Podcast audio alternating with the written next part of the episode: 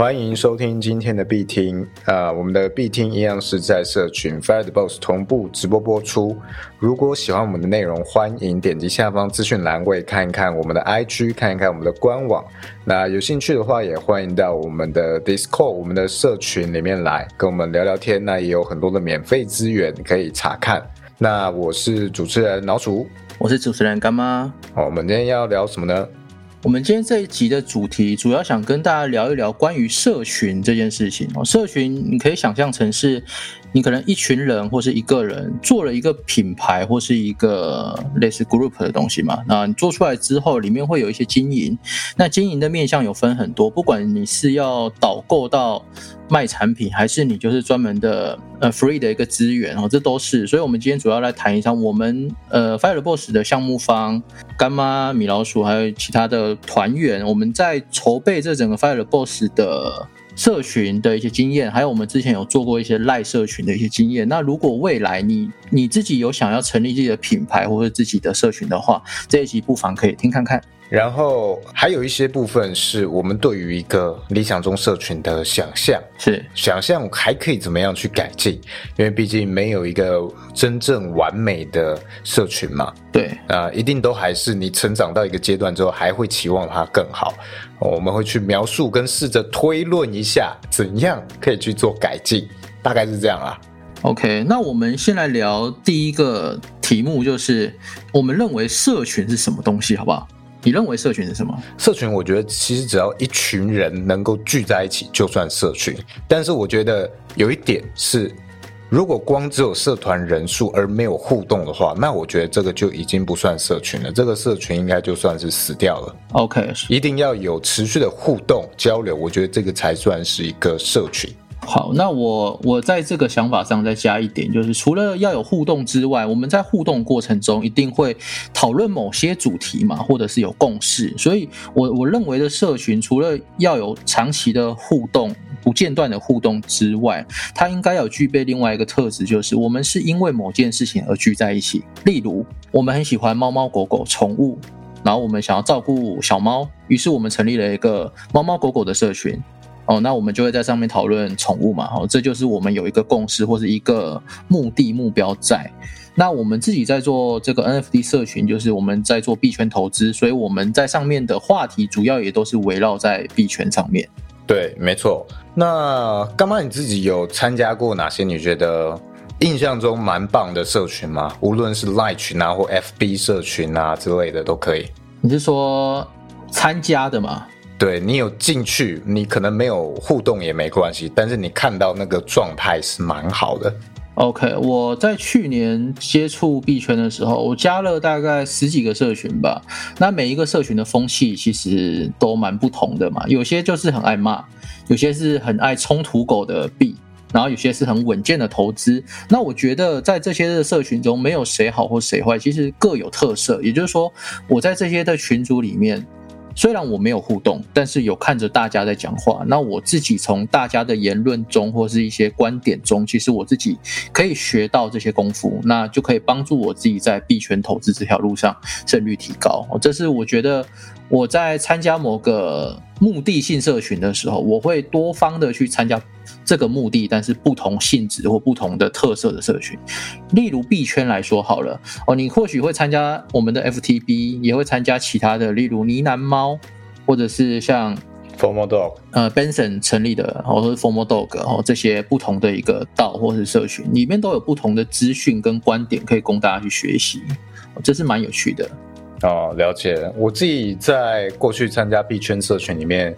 呃，注意到，当然大家会有一个抓住整个社群的核心，对，例如币圈社群就是希望可以赚钱，所以当在这个牛市的时候，像我去年是牛尾巴进来嘛，基本上大部分社群都可以蛮热络的，大家去到处分享哦，又有哪一个土狗项目，或者是哪一个很小的 GameFi 又出来可以关注。其实这样的资讯是在牛市尾巴的时候很多，不缺讨论量。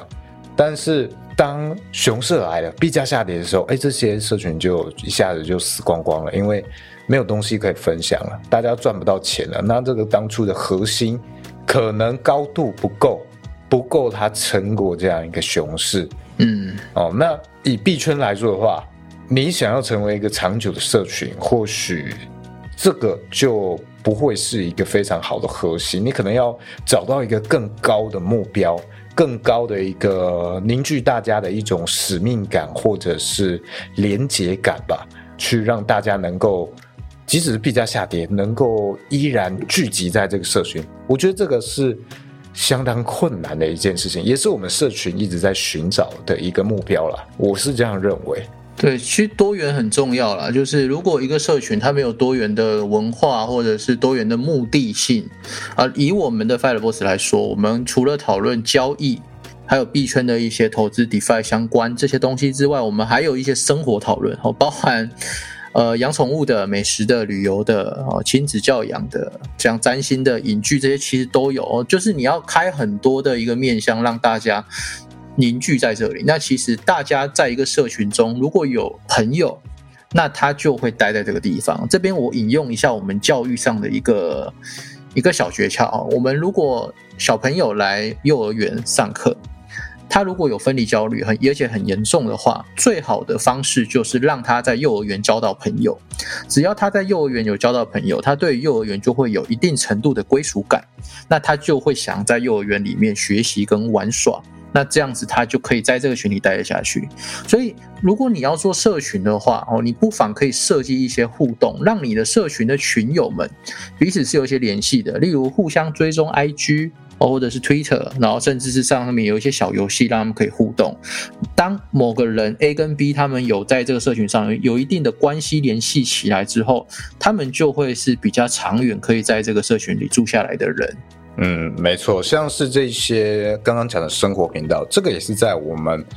这个熊市的时候，然后币价从一千七跌下来之后，我们在做的一个尝试。因为看到它跌下来之后，哎，很多人在一千七被套嘛。对，那。就开始脱离币圈，开始去冥想，冥想，开始去工作，开始去远离这个痛苦的是非之地。那我觉得，呃，也是那时候发现，哎，大家开始减少了谈话跟讨论，那就想说，哎，到底要怎么样去刺激大家？是不是币圈相关的讨论，在这个扛单的，或者是可能在亏损的过程中，压力太大，反而会成为你一个。不愿意去面对东西，或者不愿意去打开它去看它，看它这个频道就好像要面对自己扛的那个不知道几 几层的损益的单，几层的损益哦，反正打开它会变成痛苦。对啊，那哎，这个时候我们去创造一些生活上的讨论，去在币圈以外也试着去凝聚大家多一些的讨论声量。那也许互相也可以交交朋友，毕竟出了社会之后，嗯，其实蛮难再找到你可以建立一些友谊关系的地方啊。那这个地方就相对来说是一个不错的场所，因为大家是因为币圈这个可以说是兴趣或者是专长而聚集在这里，所以我们有一个共同可以讨论的话题之外呢，其实我们还可以延伸出很多的共同点。有些人就是喜欢美食，哎，那你聚在一起，你看，即使今天我们可能只是一个持有人才几百个人的一个社群，那呃，非持有人加起来可能上千个，依任何的论坛来说，它都是一个超级少的社群，甚至以一些赖的呃社群来说，赖社群通常都有到五千人嘛，对，呃，也比他们少，但是。哎，这样子还是依然能够创造很深的互动跟连接啊！有时候讨论起来也真的是非常嘈杂，所以我觉得 这个是蛮值得去做的一件事情。那我记得像是之前那个呃任荣轩吗？轩哦，对对对，他摩爱，对对对，他做的这个 NFT，我后续是没有去 follow 啦，但是他一开始。发的时候是面对投资型的嘛，比较偏向我的 NFT 是一个投资型的。对，哎，他后来就发现，哎，这可能不适合他的性质，之后他转成非常生活型的，变成好像是跟粉丝互动的一种生活型的社群，然后去去选，哎，你要当什么活动长，或者你是当什么 K 歌长之类的，每一个人有不同职位去炒热气氛。嗯其实我觉得这个也是一种变相蛮成功的经营方式，是是你在各类社群可以试着去探讨试试看的。而且说到龙轩他的社群，他有一点我觉得蛮厉害的，他有为自己的这个 NFT 社群铺了一些路。因为在今年二零二二年大概十二月份到二月份这一个 NFT 的牛市里面啊，那时候以太币币价大概还三千多吧，三千多四千左右。那个时候的任龙轩他在不同的台湾的或者是香港的，还有一些。国外的一些 NFT 社群里面都有发生哦，都有成为他们的合作的 influencer 哦，影响者的意思。那在这里面去，他会常常跟大家说早安晚安，然后跟大家打招呼，或者是跟大家互动哦。然后那个时候我就有嗅到一点味道了。我想说，为什么任荣轩要在台港澳甚至是国外啊不同的 NFT 社群里面游走，然后让大家去认识他？因为相信很多人可能是不知道任荣轩。是谁的哦？那经过这一个，他在这个社群里面的自然流量哦，跟这个 NFT 社群合作，去跟大家互动之后，很多人就会去查，哎，任龙轩是谁？哦，原来他是呃 Selina 的妹妹哦，然后因为这样而认识他，那会接触到他的粉丝嘛，或者他自媒体。那后来呢，任龙轩在成立他自己的摩爱社群，还有他任龙轩的 VIP 的一个任龙轩到这一个 NFT 的时候，就很成功，因为。他在贩售 NFT 之前，我成立这个 NFT 社群之前，其实就已经有铺路了哦。所以，我们其实，在一二月份的时候，有一些来接洽我们 Fire Boss 想要发 NFT 的一些厂商或者是公司，他们其实有一步路哦。我觉得啦，应该要跟任荣轩这件事情做学习，就是你的最终导向是要导购这些受众去购买你的 NFT 的话。那你的第一步就绝对不会是贩卖 NFT，而是去建立你的影响力或是你的自然流量。这个自然流量是很很重的。呃，例如你今天有一百个一百个粉丝哦，那有十个人跟你购买，有十趴嘛，那你只卖得出十张而已。但是如果你有一万个人呢，哦，你的十趴就是卖了多少？一百张。所以所以这个是有差的。哦，一千张啦，一千张，十万的话是一千张，所以你的粉丝的受众越多的时候，你导购到你这个社群，其实它越容易去。达到你的要的目的，所以那个时候有一些朋友在私底下问我说：“哎，那个干妈，你做 NFT 社群，那我我也想卖，可以吗？”好，那我给他们的建议都是：哦，你先去学一学社群怎么经营，去把自己的个人的影响力带起来，或许这个样子才有办法让让你在未来的贩售 NFT 会比较会比较轻松，或者是比较顺利一点。那这边也要用一个之前哦，大家很红，在去年五月份、六月份开始有在玩的一个 App，叫 Our Song 哦，是由我们台湾人有联合创办的一个中心化的一个 NFT 交易平台哦。你在呃苹果或者是 Google Play 都可以找到这个 Our Song 这个 NFT 的买卖平台。那这买卖平台那时候吸引了很多的呃同人创作者，而同人的意思就是指说素人啊，就是你或是我，我们没有名的人哦，去上面卖自己的作品。那个时候就发现一件事情哦，很多人在贩售自己作品哦，一开始哦，没有人认识他是谁，他就随手画一张图或者设计一个三 D 或者二 D 的一些东西嘛，然后就上去卖了。啊，他卖的卖的呃价值非常的便宜哦，他可能卖一美金、两美金这样，但你会发现为什么都卖不好？原因就是因为他们没有做社群。然后那个时候我也有卖自己的作品，但我是同人嘛，没有人认识我，所以那个时候我我用了一个方式，我在 Our Song 上面做一个 VIP Club，就是你只要来追踪我哦，你就可以领取这个免费的 NFT。那领取这免费的 NFT 之后，你就可以加入我的这一个 VIP Club，哦，它是免费的哦，所以。就会让这有一个饥饿行销，例如我今天发行二十张哦，那有抢到这二十张 VIP Club NFT 的人，就可以加入我这一个二十人的小群组。加入之后呢，就会开始分享一些心得或交流嘛，哦，让大家对这个地方有共识。慢慢的再去发第二波的免费 Club 哦 VIP Club 的 NFT，第二波、第三波，然后累积到一百八十几个人哦，这时候你再开始去贩售你的 NFT 作品的时候，你会发现，哎。好像比当初一开始在做的时候更简单了。然后我这边题外话一下，我跟我们 Fireboss 的图面设计师双儿，我们是在奥尔松认识的，因为那时候有参加克洛伊小姐的一个河豚俱乐部。那双儿是克洛伊小姐一位很厉害的呃前辈啊，投资前辈，然后她。他那个时候有做这个河豚的 NFT，然后双儿是他的设计师，然后因为我有买河豚而加入了他们的 club，加入之后因为这样认识双儿，然后双儿现在也是成为我们 FTB NFT 的设计师，很有趣啊，这个经验，所以就是我们在不同的社群里去游走，或许你就会去找到你可能未来会合作的对象哦。那双儿。他也非常的厉害，他是呃很多知名艺人的舞台设计师跟 MV 设计师哈。你像是五月天，还有哎有周杰伦吗？来问一下，有有周杰伦哦，他有跟周杰伦跟五月天合作过，然后是一位很厉害的设计师。那我们的 NFT 也是由他设计的，所以你会发现，哎，我们做的这社群除了好玩有目的性之外，你甚至可以找到你的合作伙伴。这是我觉得社群给我一个很大的价值，所以我很乐于在社群上去跟人家互动。我觉得可以拆分成两个部分。如果以刚刚的这个流程来说，其实一部分第一部分可能是曝光，然后第二个部分是你可以把社群想象成是铁粉经营。我们在小的时候比较像是在经营这个粉丝群，甚至你可以把它想象成一个交流会的感觉，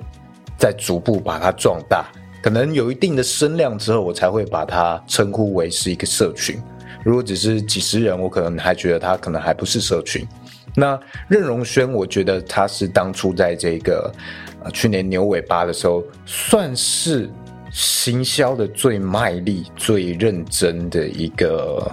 艺人，算是这样。那另外一个可能是零九，对，但是他们方式不一样哦，他们方式不一样。任荣轩的方式，我认为是非常。嗯，我觉得非常平易近人。平易近人就是你在那时候在任何的社群都可以看得到他在跟你聊天，某一个时段他就会出现，然后开始跟大家聊天啊，然后好像很跟你在同一个圈子的感觉，然后触手可及，大家就会觉得这个反差哦，原本可能。哦，遥不可及。即使你甚至原本根本不知道他是谁，但是你去查一查就知道，哦，她是 Selina 的谁谁谁，她是 Selina 的妹妹。然后就突然觉得，哇，遥不可及，她居然对我这么的和蔼可亲。那你会瞬间被她圈粉。对她那个那样做的魅力是很大的。那你很容易就会去吸引你追踪。那我记得他那时候可能也开了另外一个 NFT 的账号，那去追踪了之后，哎，很容易他就圈起来他的一个高精准度的受众。那觉得哎，差不多了，经营差不多了，我没日没夜一个月的时间到处去这样子曝光哦，去跟大家哈喽，去聊天哦，到处被捧成女神之后，时机成熟。我就发 NFT，对，真的是很聪明的。我觉得那个时候他是做的最好的。那很多人应该说，除了他以外，我觉得没有看到有他这么认真在做行销，把这件事情做好。如果你是艺人的话，啊，你本身在现实生活中已经有一定的流量，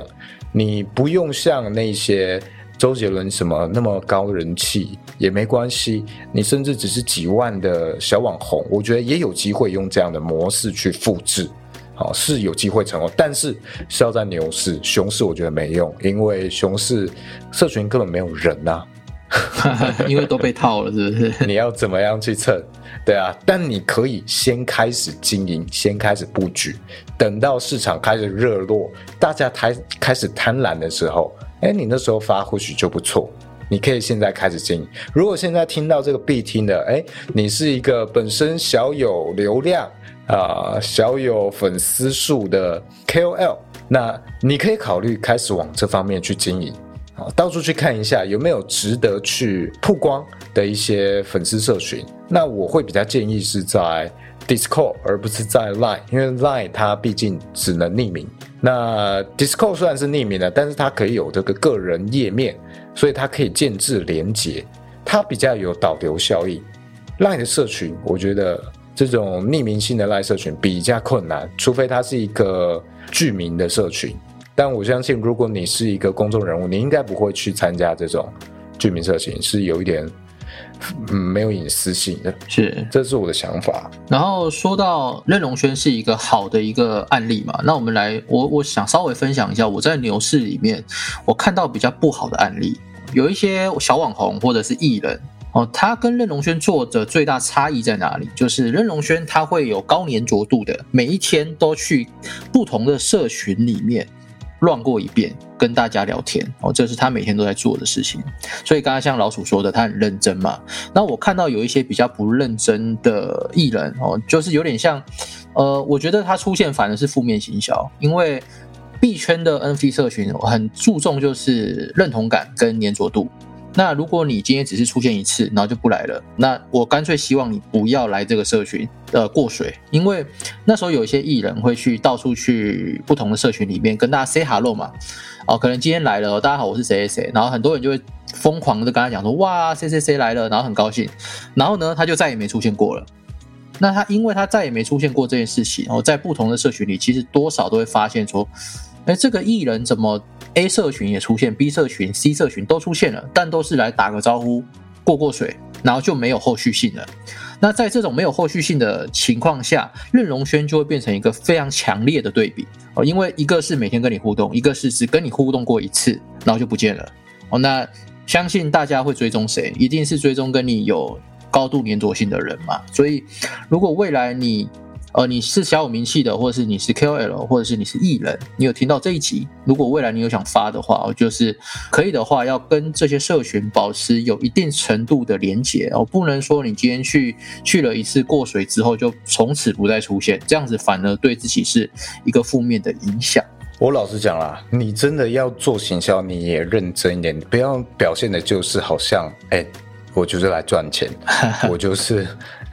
摆明了要来割你的，你起码像任荣轩这样认真一点好不好？老实讲，你到底是不是自己本人去回的，到处去曝光的，大家也不管。但是你那个至少亲切度要做出来，好不好？你起码请个攻读生哦，认真每天陪大家聊天，好不好？对，陪大家聊天。对啊，我看那个 PTT 最近有一篇文章分享说，呃，他女朋友以前是 Swag 平台上的直播主。那他说，Swag 他好像是有一个机制，是你可以花钱去跟那个主播聊天，好像每个讯息都要都要算钱还是怎样？他说那些上面的主播啊、直播主都是他们的经纪人或者是他们男友在回你，所以你付钱的是在跟他男友或者是这个经纪人或请的攻读生 或他们的团队在聊天，这个是发生在非常多。呃，这种可以去私讯聊天的一些网红都有这样的操作模式哦，这种代操模式还蛮常听到的，所以大家有没有真的去在乎背后聊天的是不是你？搞不好其实不一定在乎，你只要不戳破他还在那个梦想的泡泡里，那也许 他就不会觉得痛苦。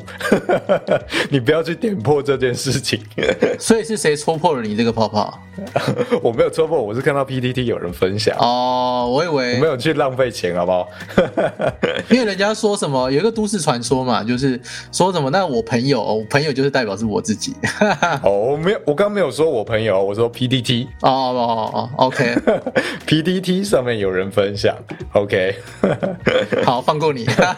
所以你要做，今天要赚这个钱，你起码像这些啊这些骗人家聊天的直播主一样用心，好不好？请个工读生，请个对团队，起码认真聊天一点，去曝光，好，这样子起码好，人家会觉得你亲切。嗯，那在 Discord 这样，或者是币圈这样一个。还没有很被这种行销竞争的地方，你这样子经营是有很高的机会可以成功的。是，那另外就是我们稍微来聊一下，呃，刚才聊了很多社群的行销，还有一开始的这些前置嘛。那我们来聊一下，如果我们开始真的开始做社群了，有哪些我们需要特别去注意，或者是可以往哪个方面去发展？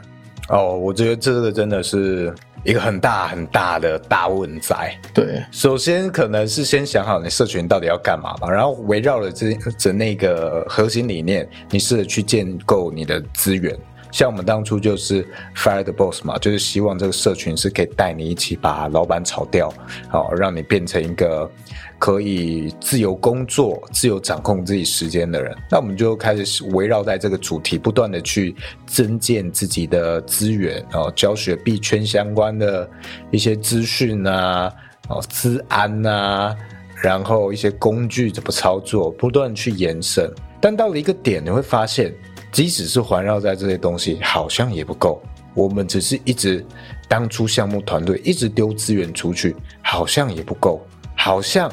还需要更多去有一个循环的机制，让社群里面的人也可以成为像我们社群团队成员一样的。分享者和教授者，让这个社群逐渐形成一种循环机制。哦，新人经验累积增加了之后，可以变成一个输出者，持续在带新人的一个循环流程。我认为要建立这样的一个机制，才是这种学习型的社群比较好的生态。干嘛你觉得呢？对，我觉得有其中有一个重点很重要，就是。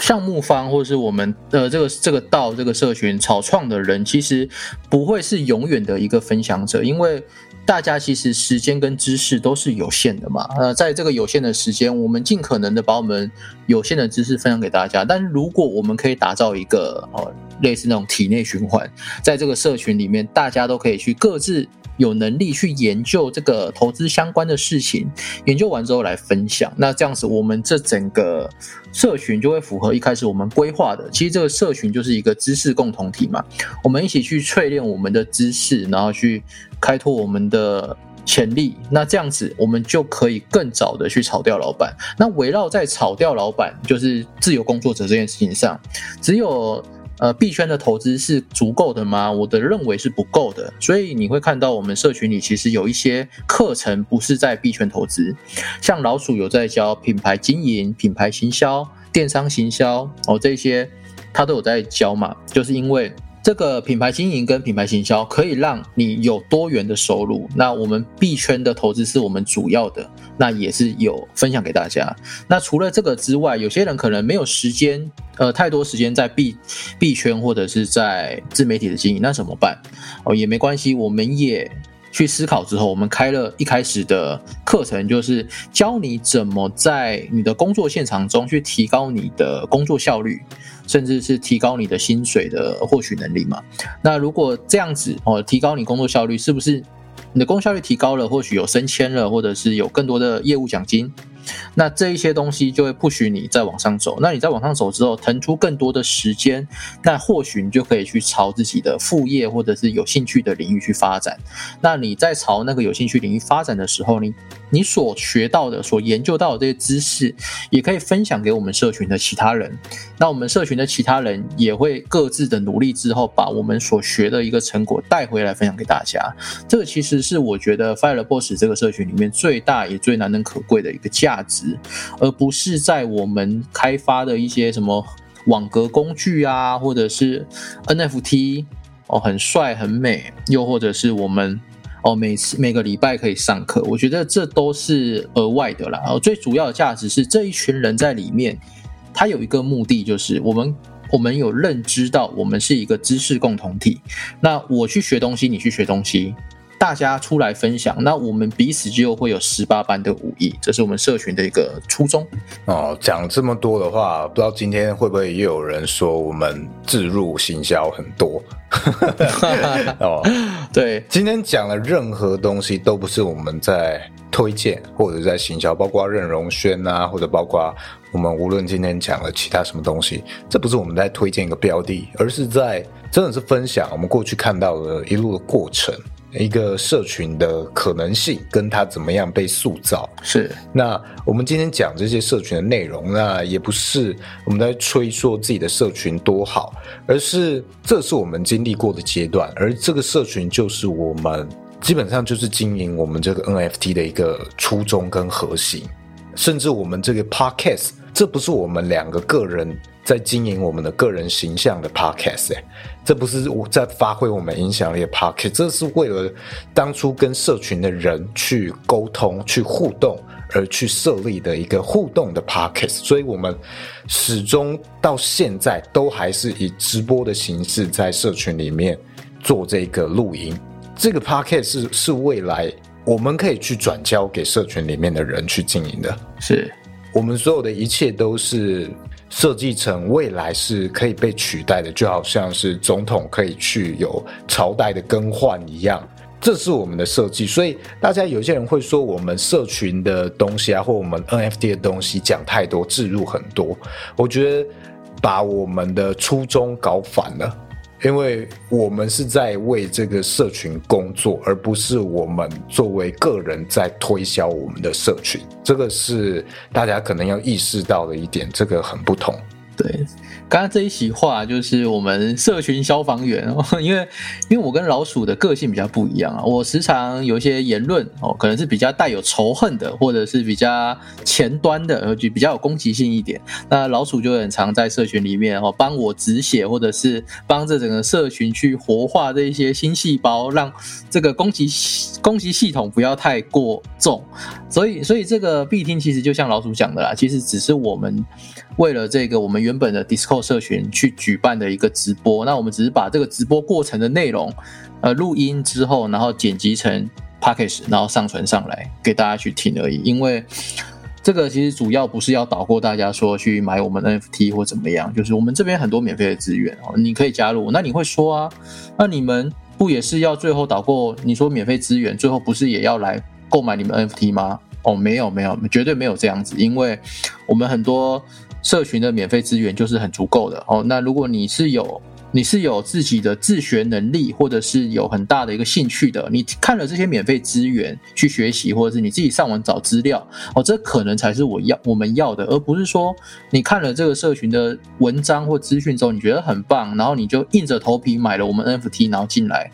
那进来之后。然后也没有讲话，或者是也没有互动，然后这样就违背了我们整个社群的本质。我们希望吸引到的受众、社群的群友，就是一群热爱研究、然后热爱分享的人，而不是会觉得说，哦，我们就是在卖产品。哦，对，没错，这个讲到的一个重点就是什么样，我们到底吸引到什么样的人是认为我们最有价值的。其实对我们来说，对一个社群来说，这样好了，这样讲好了。呃，以一个学习性的社群来说，吸引到愿意去分享自己观点、跟社群的人交流，让这个社群可以不断促进一个交流循环跟观点之间的循环的人才，我觉得这个是对社群最大最大的宝贵价值。即使这个人没有买 NFT，我觉得这个也是超越 NFT 的价值。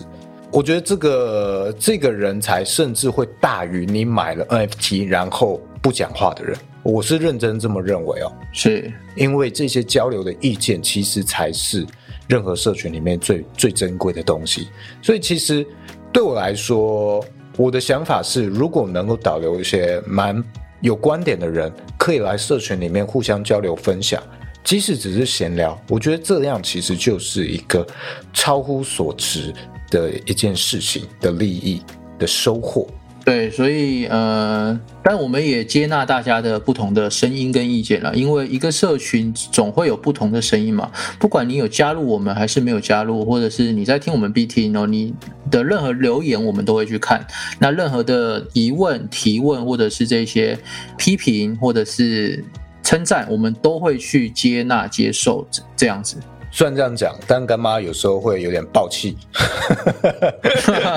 但是对，但是呃，我觉得也我们就是一般人了，我们就是普通人。对对对，那我也很常跟干妈沟通，嗯，呃，私底下去讲说，哎，我们或许可以怎么样去思考，或怎么样去调整。我们也是一般的人，然后突然就开始经营起了社群。所以，我们对于这些经营也是有很多需要去学习的地方。那干妈虽然常常会觉得，哎，好像很火爆，然后他带每一个的这个社群成员都好像是掏心掏肺的在在教。所以，如果你有时候太伸手牌，他就很容易会想要把你骂醒。开始打千字文。对，我会喷人哦。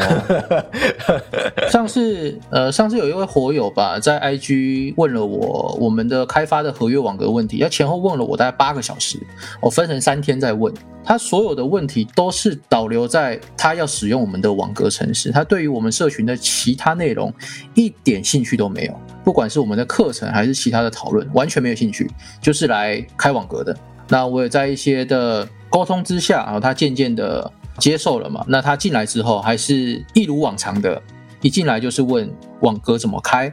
然后我就会有点生气的，就是说，呃，我们频道跟教学文章全部都写好，麻烦你去这个地方看。哦，那看了之后，可能又没有看完整，或者没有看完，没有看懂。然后就开始问啊，但问的问题方式就是这个怎么开或那个怎么设定，类似这个样子。但其实参数怎么设定，其实教学文章里都有写了哦。所以像这一种的行为哦，就不是我们社群乐见的，我们也不欢迎。我们不欢迎这一种心态的人来这个地方。所以，如果你只是哦看到我们的网网站上说我们有哦合约网格城市，或者是现货网格城市，或者是有其他的辅助资源哦，就因为这样想进来的哦哦，我我还希望你不要不要 mint NFT。你看我又在点火了。对啊，哦，所以就是那一天早上吧，他就讲了这些呃合约网格的事情，然后我就花了千字的，我打了。一千多个字去跟他观念沟通，就是希望说，哦，他把观念跟重点放在先学习，哦，先了解这东西是什么，再去开单，而不是说你这些东西原理原则这些都不理解，就急着去赚钱，这样子你真的赚不到钱，你只会去送钱。我觉得干妈很像是那种。朋友晕船了，然后来问你意见，然后他就会拼命签字文，然后去提醒你，然后骂他就是渣男，拜托你醒醒啊！然后你你还执迷不悟，还晕在里面死晕船仔的话，他就会很生气的那种人，想把你骂醒的那种感觉。好，所以有时候他会过于激烈，那我们还是会不断的调整啊，不断的去沟通。这个我觉得当初那一位你讲的那个火友，后来他的一些发言，我觉得好像有有变好，对，有变好，对对对，他的学习的那种心态，我觉得有变得不一样，对，似乎有更认真在去学习。当然，大家干嘛这样子去骂，是希望他不要因为这样子。呃，鲁莽的去做而亏损，哦，这个真的是蛮常见的一件事情。你不懂，你就去开就亏损，因为你看我们开了，呃，设计了这么多的量化脚本，老实讲，他们都只是工具而已，你还是有可能会因为他们而亏损，因为你可能根本不知道这些东西到底怎么用，那就很危险哦，还是要不断的去增进自己的知识。老实讲，如果你不想要增进知识，你就是想要用一个工具稳赚，你都不想要学，那我觉得你可能用 FT 叉的活存八 percent，你觉得八 percent 不错的话，我觉得那也 OK。或者你找一个适合的这个呃流动性挖矿，可能可以找得到很稳定二十 percent 以上的哦，那其实也不错。你想无脑，那其实那个也就 OK 了嘛。那甚至你去买一个你觉得适合指标，跟着照做，无脑做，那这样也许比较适合你。那像是这种学习性的社群，我觉得你不要仰赖任何一个社群给你一个可以躺赚什么都不用学的工具。如果真的有这样的工具的话，它其实应该就不是一个学习型的社群。再怎么学，它最宝贵的部分都还是你的知识和经验。这个才是最主要我们在学的，其他东西都只是，啊，你放在工具箱里面不同的扳手啊，不同的螺丝起子，在适合的地方你判断之后才拿出来用，大概是这样。题外话一下，有些人说，哦，要学习跟成功的人或是有钱的人，看他做什么，然后跟他做一样的事情。好，那你看比尔盖茨、巴菲特或者是一些呃世界上有名的这些成功的商人或者是经营者。他们都有一个共同特质，就是对于知识这件事情的渴望性是比较高的哦。可能每天或每周都会以固定的阅读，OK，那是他们共有的特色嘛。那我们社群也是很多火友会固定的分享读书心得，或者是他看了一些文章、新闻、报章、杂志这些东西读到的一些片段，或者是这些精华内容跟大家分享。好，那那你今天如果说哦，我们要跟着成功人去学习。那我也跟你说了，先学习再去做。那其实市场就会变成你的资金的兑换券。可是你不要，你就是要反其道而行，觉得说，我就是不想学习，或是很自以为是，或是自信的说我已经懂了，因为我币圈也来一两年了，所以我大致上都懂了。那有这种心态，其实我觉得呃，真的赚不到钱啦，就是因为币圈是一个知识流动非常快的地方。投资市场都是哦，不管是消息面的、政策面的，还是你在投资的一些变化、策略变化上面都是。那如果你没有办法呃与时俱进的话，其实你会渐渐的被这个市场给淘汰。所以这也是为什么我们一直在跟大家沟通的，就是先学习，拜托几个嘞，好，先学习再去做操作，这样子你才能走的比较稳，走的比较久。那只要你走的比较久哦。就算你今天亏损，明天亏损，你总不可能跟我说你做了三百六十五天没有一单是赚钱的吧？哦，那。总有一天你会赚钱，赚钱的那一天，记住那一个感觉，记住那一天的策略，那你去复制这个策略，把它变成一个你可用的一个长模策略。那未来你在交易的时候，是不是你就可以慢慢的去优化自己，慢慢的提高自己的胜率，而去赚到钱？这才是我们想给大家的，而不是这些工具。嗯，我觉得回归到这个社群学习型的社群要怎么样去经营？我觉得学习地图跟学习指南其实蛮重要的。对，因为当我们的社群里面的资源越来越多的时候，其实会很杂乱。新进来的人其实不知道到底要怎么样开始。那你只是老成员去丢一句啊，去爬文啦，哦，你先怎么不查询一下呢？有时候其实那个很容易会创造疏离感，这个可能不是很好。那如果有一个很详细的地图，可以去告诉你一开始哦循序渐进该怎么做，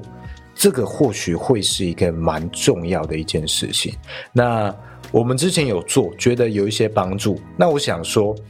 最近又想到一个进阶版，或许还可以在每一个阶段这个学习的历程。有一些人说，一件困难的事情可以去把它拆分成七个阶段去学习、去克服。那也许你今天的社群有一个核心价值或目标的话，我们也可以把它拆分成七个阶段去学习。每一个阶段，我们或许可以去给它新增一个功课。哎，在这个阶段你学习完了之后，请你提交一份自我检视，依照你这个章节学到的东西，这个阶段学到的东西，你自我检视，然后提交一份功课。哎，这份功课。如果在社群里面可以公开的话，其实也可以促进一些老同学啊来帮你检视、来交流。那新同学，你也可以借由这些提交作业，第一次的在社群里面发言，去减少你参与社群的一些疏离感或者是呃一些阻力。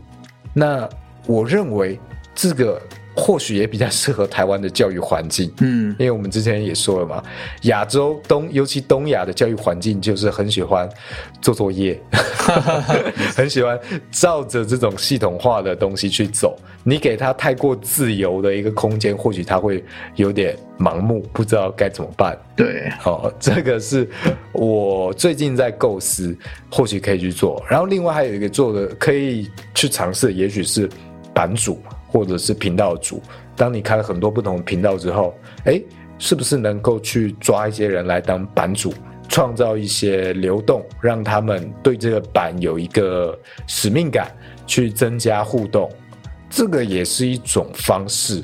干妈，你觉得这个你觉得该怎么去做？版主的话，呃，我我觉得我如果是我来做这个。目前的规划的话，作业它可能是一个阶段性的，它不会是马上就有版主嘛，一样先从各领域的作业先去有那种类似小老师或是表现比较杰出的人。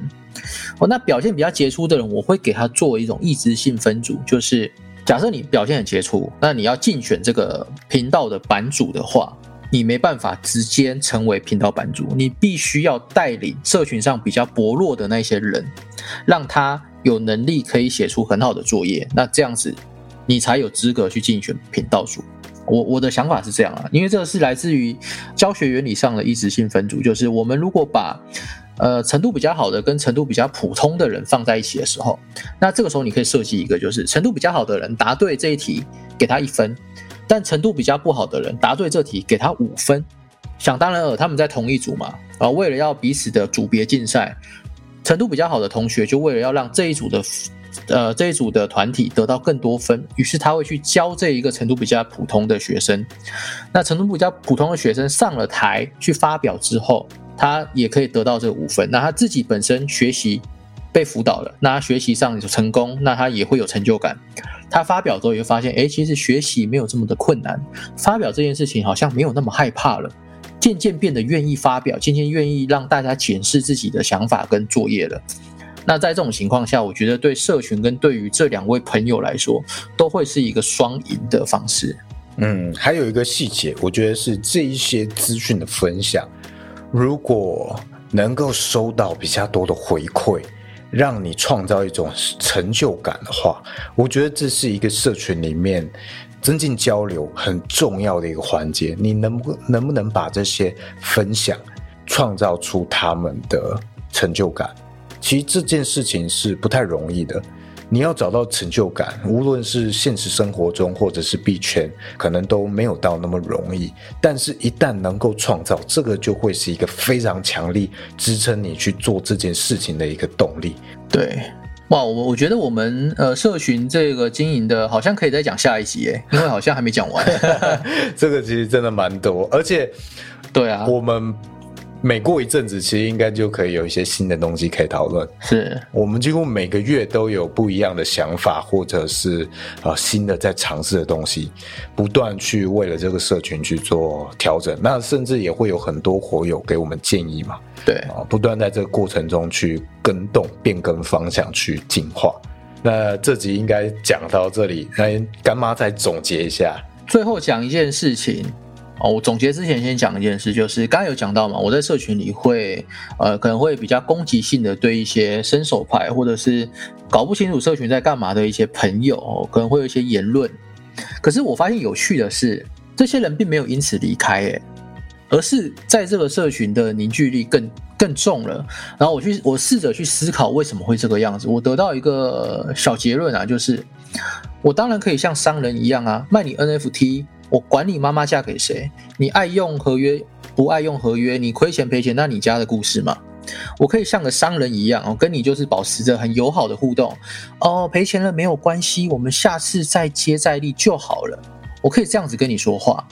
可是这样子的人设，我觉得在社群里面是一个不健康的，因为它会有距离感。对它会有一个，就是社群觉得我会会觉得我是假人哦，永远在那么高的位置，然后很神圣，都不会有情绪，像个机器人一样，就是很自式化的回应你。然后大家，我相信大家也都会发现，人际上有些人是假人嘛。哦，所以如果我用这种假人的方式去经营社群的话，我倒觉得我们社群反而是不会凝聚的。那反而是我在这个社群中，可能比较真情流露的去让大家看到我的个性。造成的这一些行为，我就是爱喷人的这个个性嘛。然后这个个性之后，大家会觉得哦，我是一个真人，我是比较没有距离感的人，而大家比较愿意留在这里。所以如果总结一下，所以如果你要经营社群，除了你要知道自己是在做什么之外，也要去思考一下。我们在这期节目刚开始讲的就是，有些艺人哦，每天跟你有互动；有些艺人是只来过过水就走的哦。那想当然尔是每天有互动的。会有比较卓越的成绩嘛？不管是社群的粘着度，或者是粉丝对他的这个吸引力，然后都是那那我自己在做社群的经验也是这个样子。所以未来如果你有打算做自己的品牌或做自己的社群的话，可以尽量的哦亲民一点、接地气一点，去跟你的群友互动哦，甚至是多一点人感。这个其实跟现在在经营社群，还要当一个网红也是一样的事情。大家不会喜欢去追踪一个没有观点、客观的人，大家都是因为你的主观或者是你的个性很强烈而追踪你。那这件事情当然一体两面，会有人喜欢你，也会有人不喜欢你。那当你的主张或你的个性越强烈的时候，这件事情就更明显。好，喜欢你的人会更喜欢你，讨厌你的人会痛恨死你。那。我觉得干妈就是属于这一种个性非常强烈的人，这件事情会吸引很多人聚集起来，那当然也会吸引很多人会觉得不舒服，想要离开，这个就变成了一个筛选的机制。所以大家可以去思考看看，你要怎么样把这件事情，把这种个性去融入到你的经营之中，那你要怎么样去控制，怎么样去调整，这是可以去思考的。没错，然后最后也祝大家情人节快乐，好不好？虽然你们听到节目已经过了，但是还是祝大家情人节快乐。哦，可以祝大家八八节快乐。哦，八八节好，可以。这个上架的时候应该差不多是八八节。等一下，情人节快乐，接着八八节是 哦，欢迎恭喜，应该没那么快啦。发生什么事了吗？进入了一个四天的时光隧道啊！呃，你你当爸爸喽啊？那是发生了什么事？然后我最后来念一下我们火友送给听众的一句话，好不好？祝有情人终成父母。哇，好可怕，压力好大啊，好可怕。好，这一集先这样，我们我们下一集再见喽。好，这一期先这样，好，拜拜。